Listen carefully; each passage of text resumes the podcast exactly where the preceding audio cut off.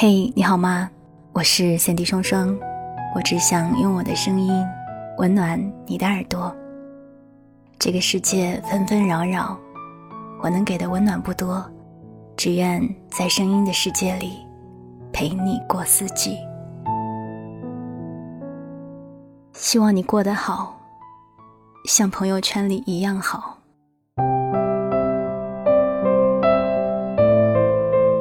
最近有事儿回家，和许久未见的朋友见面吃饭。像所有久别重逢的朋友一样，我们热情拥抱，彼此询问生活，喝酒、吃饭、撸串儿。酒足饭饱之后，还去 KTV 唱歌。到了半夜，依旧意犹未尽。朋友带我去现在太原最好的酒吧喝酒。我坐在五十八层的环球中心酒吧。环顾自己故乡的霓虹夜色，不由得感叹：原来家乡也变得这么好了。朋友看我笑笑：“你总不在这儿，当然感觉不出这里的变化。现在也是要什么有什么了。”一整个晚上，朋友拍了美食，拍了街道，拍了夜景，拍了酒杯，还拉着我各种自拍，然后就坐在旁边修图。周围的环境很暗，屏幕照着他的脸发亮。我看着他一阵愣神。他问我看什么，我说：“你真好啊，吃个饭喝个酒还发图，日子活得可真精致。我都懒得发了，而且你朋友那么多，每天热热闹闹的，真羡慕你。”朋友咧嘴笑笑，要是真的像朋友圈里那么好。就好喽。我微微一愣，难道都是假的？朋友摆摆手，那倒不是，只是……朋友欲言又止。我拿起酒杯说：“先喝酒，喝够了再聊。”几杯下肚，朋友的话逐渐多了起来，也是感叹世道艰难。朋友是做工程代理的。每天陪客户做方案，经常半夜喝得大醉，老婆也怨声载道，觉得他不顾家不管孩子。去年年底的职称评比也没有上高级，心有不甘。朋友眼睛红红的，他问我：“怎么活着就这么难呢？”我没有直接回答他，我问：“那你怎么也不说？朋友圈里？”也看不到任何迹象。朋友耸耸肩说：“说了又怎样呢？又能靠得上谁？”良久，他有感叹：“要是真像在朋友圈里那么好，就好了。”我在想，其实我们许多人，也只不过是在朋友圈里活得比较好，或者在旁人的眼里活得比较好而已。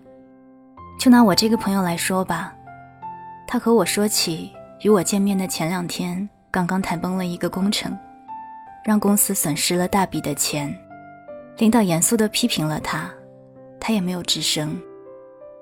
回到家，老婆说要给孩子报一个早教班学游泳，他说学那个没用，老婆说小区的孩子都报了，咱不报让人看不起，报名一年要两万多块。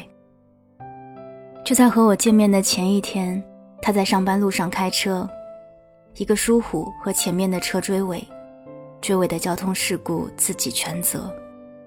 车又只是交强险，有给钱有道歉，焦头烂额的。在说这个事的时候，我偷偷的看了一眼他的朋友圈。被领导批评的那一天，他推送了几则笑话。和老婆争论的那一天，他发了孩子的照片，说他会喊爸爸。出交通事故的那一天，他拍了蓝天，说今天天气宜人，心情很好。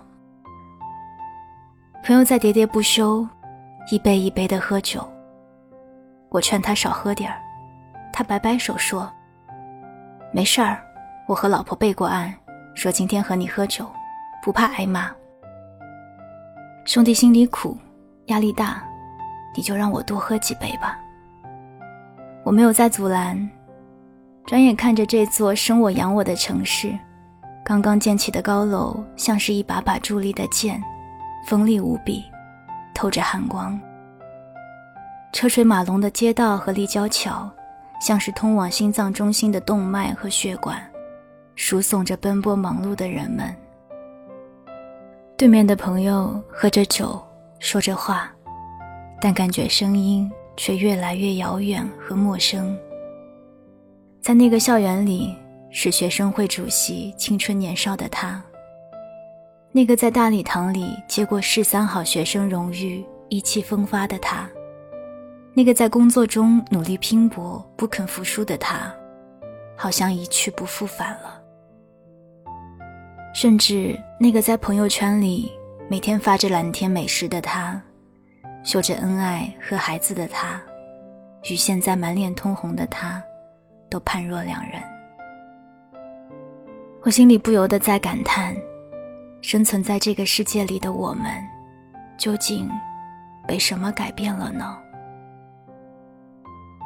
有人曾大肆批判过朋友圈中的种种行为，但我们好像从未想过这样的一个问题：一个每天生活在高压之中的人，一个明明没有那么开心的人，为什么总要在朋友圈里做出一副开心的模样，扮演歌舞升平的盛世画面呢？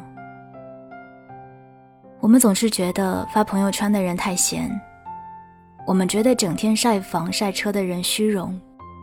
我们觉得每天自拍的人自恋，我们觉得鸡汤有毒，段子庸俗。我们慢慢的开始抵触朋友圈里任何性质的内容，好像发发朋友圈成为了一件需要思量再三的事情。小的时候，我们太过喜欢展露自己的情绪，开心就笑，难过就哭，骂人就骂，讨厌就走。朋友圈里也算是乌烟瘴气，什么动态都能看得到。而现在再翻翻朋友圈，好像这种表露情绪的话少了，太过偏激的东西少了，甚至表达自己真实想法的也少了。更多的人和我朋友一样，发发老婆孩子，拍拍蓝天白云，晒晒旅途美景，也转一些时下热点，说一些不痛不痒的话。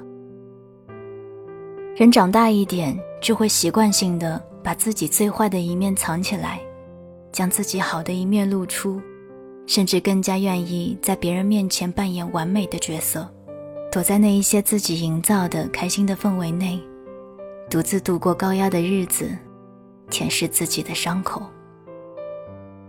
那些四下无人的难过，那些深夜失眠的辗转反侧，那些不开心的情绪。和想要发泄的心，都被长大后的我们管住了。朋友说：“不发了，没劲。就算发了，又能怎样呢？还给别人留下一个不够男人、斤斤计较的形象。”有人曾问我：“这算是虚荣吗？”我说：“不算。”我实在是没有办法将这种行为界定为是虚荣，我觉得它更像是一种无奈和对生活的妥协。几年前我工作太忙，经常凌晨三四点还醒着，翻着朋友圈，常能看到有人发一些心情不好的话，或者也同样在加班和忙碌。可前几天凌晨我在看时，刚过十二点，朋友圈就已经沉寂了。没人说话，没人推送，好像所有人都消失匿迹，都睡着了。但我知道，他们依然醒着，只是不再把自己深夜里的脆弱展示给别人看了。我们都是这样，越来越不想把自己的脆弱、偏执展示给别人。我们在朋友圈里发着段子，打着混，看似活得一个比一个开心。一个比一个潇洒，但实际上呢，网络那端的自己，发着段子时依然面无表情，说自己真开心的时候，或许也在流泪。之前看过一句话说，成长的标志，就是不爱哭。我觉得成长的标志是不爱在外人面前哭。多少文章里写，哭什么哭，要哭回家哭，苦什么苦，这个世界谁不苦？正是知道了这个世界人人都不容易，正是明白了人人都有自己一本难念的经，正是领悟了无论是你成功还是失败，贫穷还是富贵，都会有烦恼，都有无能为力的事情。于是我们接受了这种无能为力，并且把它压在了心底，不被别人察觉。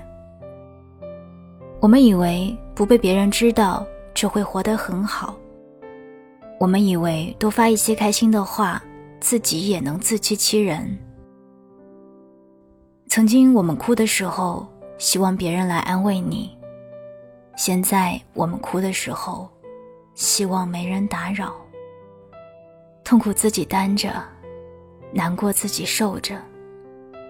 我们在朋友圈说今天过得还不错，朋友都很好。晚饭也好吃，健身有成效，读书有收获，爱人更爱我，一切都圆满。可日子过得好不好，真的只有自己知道。朋友曾经说，因为转瞬即逝的东西太过珍贵，所以我们才要记录。因为那些瞬间转瞬即逝，所以才想在朋友圈被记录下来。生活有小确幸，需要去珍惜；生活里更多的是现实，也需要我们去解决。看着你把自己生活最好的一面，像是加了滤镜一样的发在朋友圈，朋友圈就成为了你生活的展示柜，永远闪闪发光，鲜艳明亮。我都希望你能过得更好。哪怕在生活不如意的时候，也能继续保持乐观和开朗。我多希望你能坦然自若的继续做自己，想哭就哭，想笑就笑，不怕被别人看到。哪怕岁月以刻薄与荒芜相欺，我都希望你能过得好，像你发的朋友圈里一样好。晚安，亲爱的你。